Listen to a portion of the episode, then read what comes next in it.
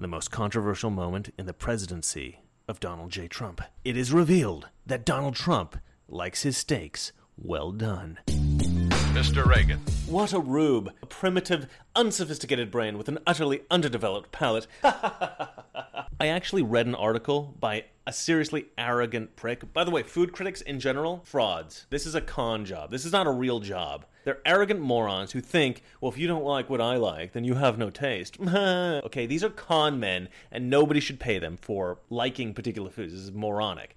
So anyway, this guy writes why we have to worry that Donald Trump likes his steaks well done. And his so the whole premise of his of his article is that like there is no possibility in this guy's mind that any human being can prefer a well done steak to a medium rare steak. In his mind, medium rare is the standard, right? It's generally accepted by all chefs. Medium rare is the only way you can have a steak. If you have a steak well done, that means that you you just haven't tried a medium rare steak. That that's his assumption. Well, let me tell you about a guy that I know that likes well done steaks, and he's not an idiot. He's a really smart guy. Me.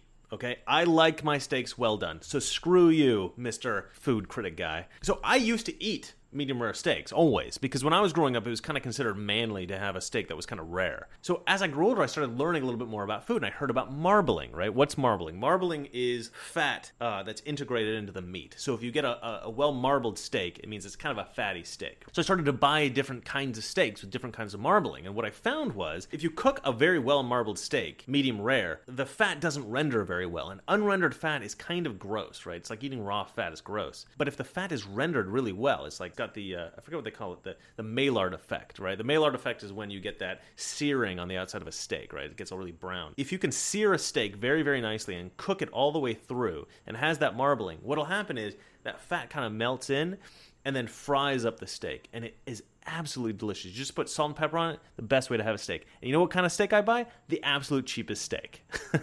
I buy chuck steak. But you got to cook it all the way through. To me, if I find any piece of pink in there, it tastes a little irony, right? You get that kind of blood taste. And I hate that taste, right? It's a it's a bitter, unpleasant flavor. The irony taste, right? The taste of rust. Now, so the reason that chefs like steaks medium rare is because usually what they're cooking is a, like a leaner piece of meat, right?